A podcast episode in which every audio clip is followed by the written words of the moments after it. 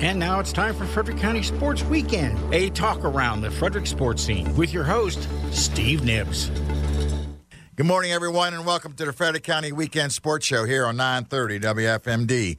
Along with Tim Abercrombie, I'm Steve Nibbs, and my guest today is a Urbana graduate who certainly made his name uh, and is continuing to make his name in the UFC uh, category, and that's Mr. Matt Semelsberger. And Matt, thanks for being with us and taking a few moments today.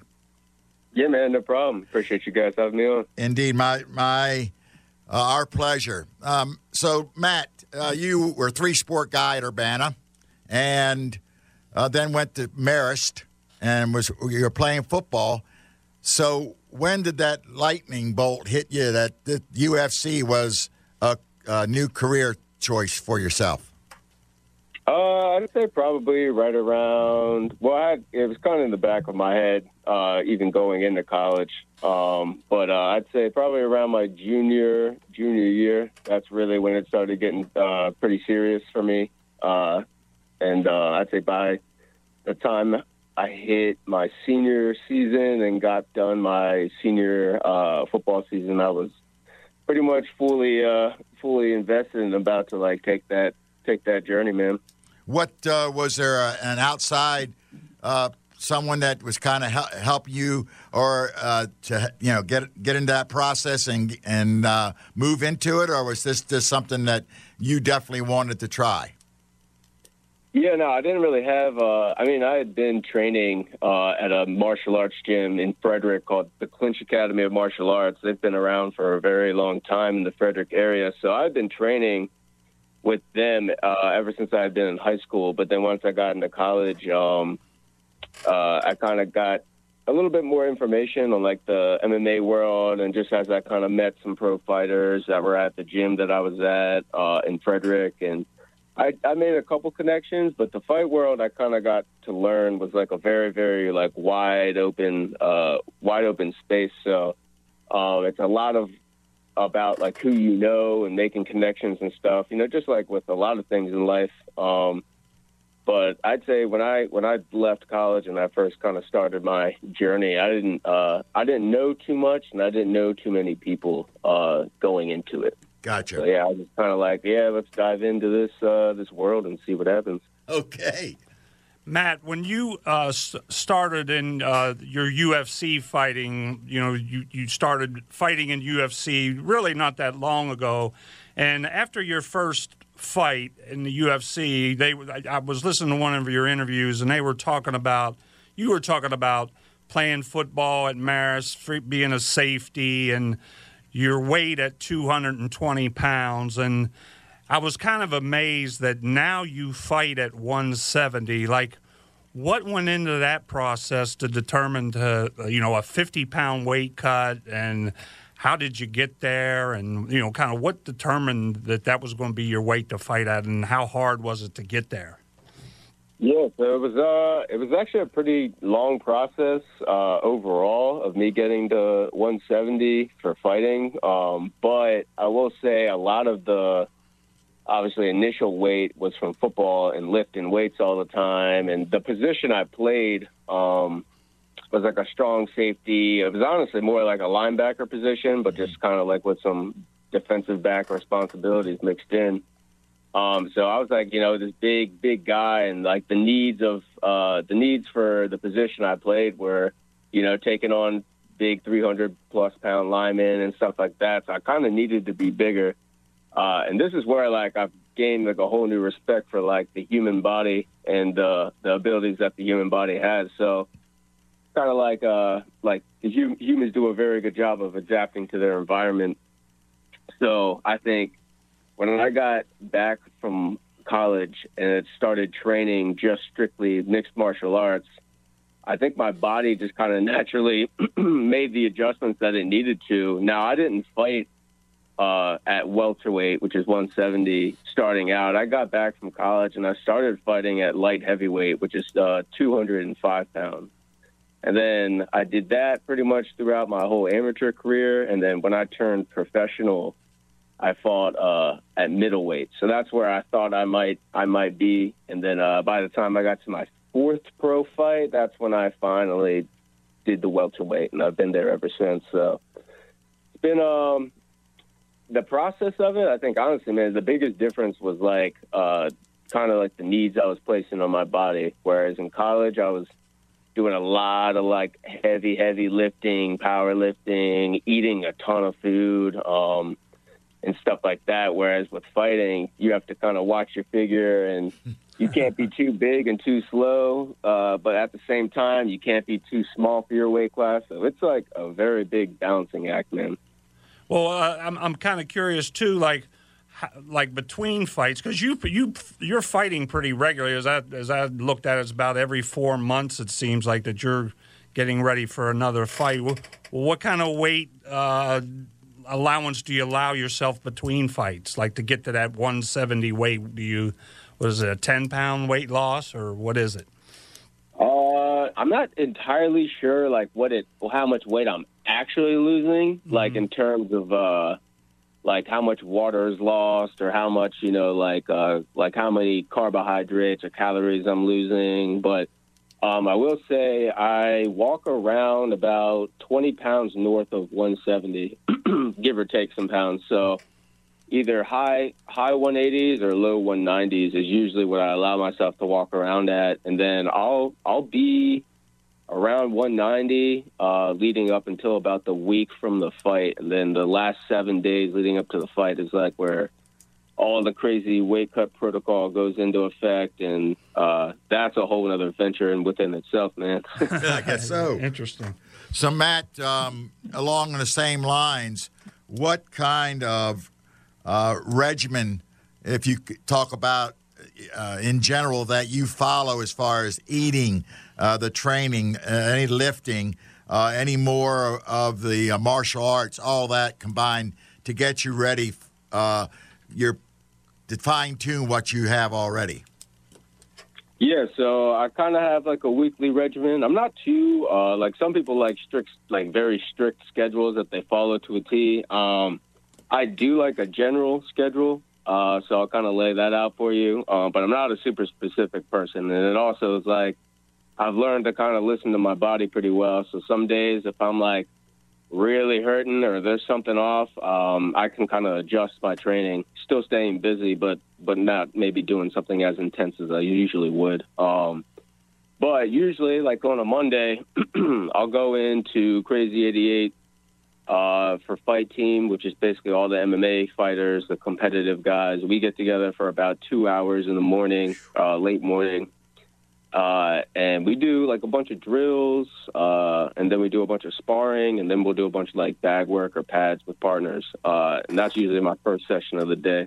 Okay. Then I'll go back and kind of relax for a little bit, and then I'll go in in the evening around like like six or seven, and I'll do about an hour and a half to two hours of uh, like drilling, and then maybe like some rolling. Uh, rolling's just another term for like uh, like when you're practicing your jujitsu or grappling. Uh-huh. Uh, so it's like you go up to your partner and be like, "Hey man, do you want to do a few rolls?" So like a few rounds of like just grappling, no strikes or anything like that. Mm-hmm. Um, so that's like two sessions, uh, a two a day on Monday, and then on Tuesday, um, I'll get up and I'll go do like uh, a no-gi jujitsu class, which no-gi just means like you know those kimonos that people wear, yes. uh, that you see like yeah. So it's like in jujitsu we have gi, which is when you wear the gi, and they have a whole bunch of different things you can do with that, and then it's called no-gi is when you just wear like shorts and a t-shirt or a rash guard or something like that uh, which is like actually makes it a pretty different different style of grappling, um, believe it or not. So, anyways, um, Tuesday morning, I wake up from like a busy day on Monday, and uh, I'll do like a pretty easygoing uh, grappling session in the morning, and then usually uh, Tuesday evening, I'll come back and I'll do like a, uh, some sort of lifting or strength workout. Maybe go to the gym, lift weights, or depending on how I'm feeling, I might do like um, I like a lot of body weight uh, exercises and like almost like stretching related exercises that kind of help with uh, recovery and just like staying mobile and stuff. Mm-hmm. So I'll do that on like a uh, on like the evening of a Tuesday, and then by Wednesday I usually repeat what I do on Monday. So it's like another another two a day session. uh, and then Thursday I'll probably do like a one one session in the morning, uh, and then something easy going in the evening. And then Fridays, uh, I don't do anything until the evening time when we go in. And Fridays like our hard sparring session. Um, so like we put headgear on, we put all of our gear on, and uh, we're throwing a little bit heavier and a little bit harder than we usually do during the week. Um, just because it's going into the weekend, everyone's pretty much going to have a rest. Um, so I'll go pretty hard Friday night with my partners. We'll we'll beat each other up pretty good, uh, and then we'll do like some sort of like grappling uh, live situations at the end, uh, just to get our grappling in as well as our striking, uh, and then usually by the end of that, I think we spar and like drill for about an hour and a half Friday night, and uh, it's like short and intense, short and sweet, like I like to call it. um, and then Saturdays, uh, usually there's another strength day for me. I don't usually do any uh, MMA training. I will like shadow box as a warm up and stuff like that before I go lift. Um, and then Sundays, I'm usually just kind of chilling, doing whatever. I like to go to the mountain. I like to go to Sugarloaf or like Cunningham Falls and stuff like that. So that's a little bit of a weekly breakdown. I'm still kind of like perfecting it and and adjusting myself based on like how I feel. But it's been a like I said, man, it's a balancing act, and I'm still like feel like I'm constantly always trying to adjust and make things a little bit easier a little bit more efficient uh, on my end. But it's uh, it's definitely a skill within itself, man. Scheduling and all that. it sounds like it, Matt. Shoo. Matt, you're off to, to, in the UFC. You are off to a four and one start with uh, two knockout, two quick knockouts, fifteen and sixteen seconds in two of your bouts. Um, as you rise through the uh, UFC, what what kind of timetable are you on as far as you know what's involved as far as people you need to fight or how many fights to you're competing for, let's say, a championship belt? Yeah, so it's a pretty cutthroat business. So I'd say honestly, it all depends. If you keep winning, you'll rise pretty quickly. Um, but obviously, those those losses will create kind of serious road bumps and and uh, obstacles that'll set you back. So for me, man, like just like I mean, you know, like the community that we're from, like we're this is a very like blue collar, hardworking, like uh, upward looking community. So um, I always envision myself uh, you know, as a champion, and I do believe that I have the potential to become a champion, even in the UFC, as big as uh, as a title as that is.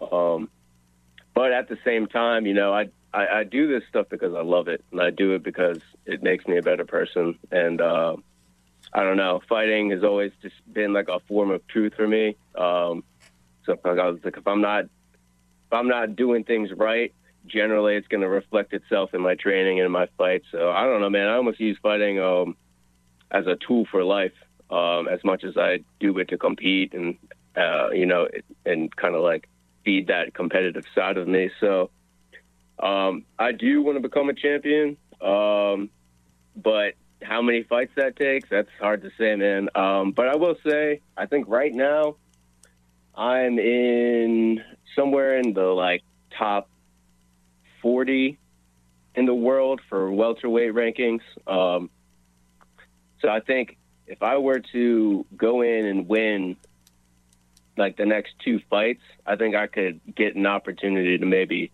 fight somebody within the top top 15 maybe or something like that. Now, after I get that fight, if I can if I can beat somebody within the top 15 rankings, I think that would put me in a position to like you know, really start getting close to to maybe getting a title opportunity or, or starting to make my way towards that that championship fight, you know. Indeed. Yeah, exactly. And so that, that that's kind of it. Like when when you talk about top forty, you're not talking about top forty in the state of Maryland. You're talking about top forty in the world. So that that that's hard to know, isn't it? right? Yeah, man, it's crazy because you know, and I know I don't know how exactly they do rankings, and I don't buy into rankings too much. You know what I mean? I when I look at my my name and and uh, top forty or fifty ranking in the world, it's not like like I believe I am one of the best fighters in the world, but at the same time, I'm not looking at that like, oh, I'm I'm 40, I'm 40 something, I'm I'm 50 something, you know, I'm this yeah. or that. I'm I'm uh I'm not gonna be too focused on uh on the whole ranking stuff, man. You just just keep winning. yeah, exactly. Matt, um, looking uh, uh, you've got the name Semi Jedi uh, as your as your name, uh, and of course everybody needs to have that uh, with them. But in, in, general, quickly, what are some of the uh, basic strategies when you go into the ring?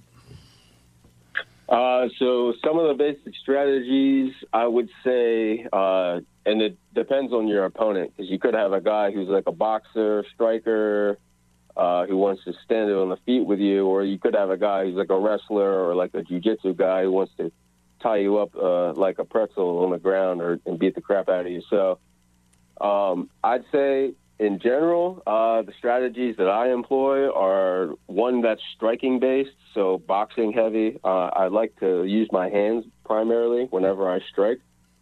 Um, so a couple of my strategies, striking wise, are all kind of based off of, you know, throwing my hands first and then letting everything else kind of follow up behind it. Um, and then my other kind of strategy that I like to look for is how to get people on the ground uh, and particularly being on top of them. I don't like like you never want to be on your back in MMA. That's kind of like an unwritten yeah, rule. Right. Uh, if you're on your back, you're usually losing the fight.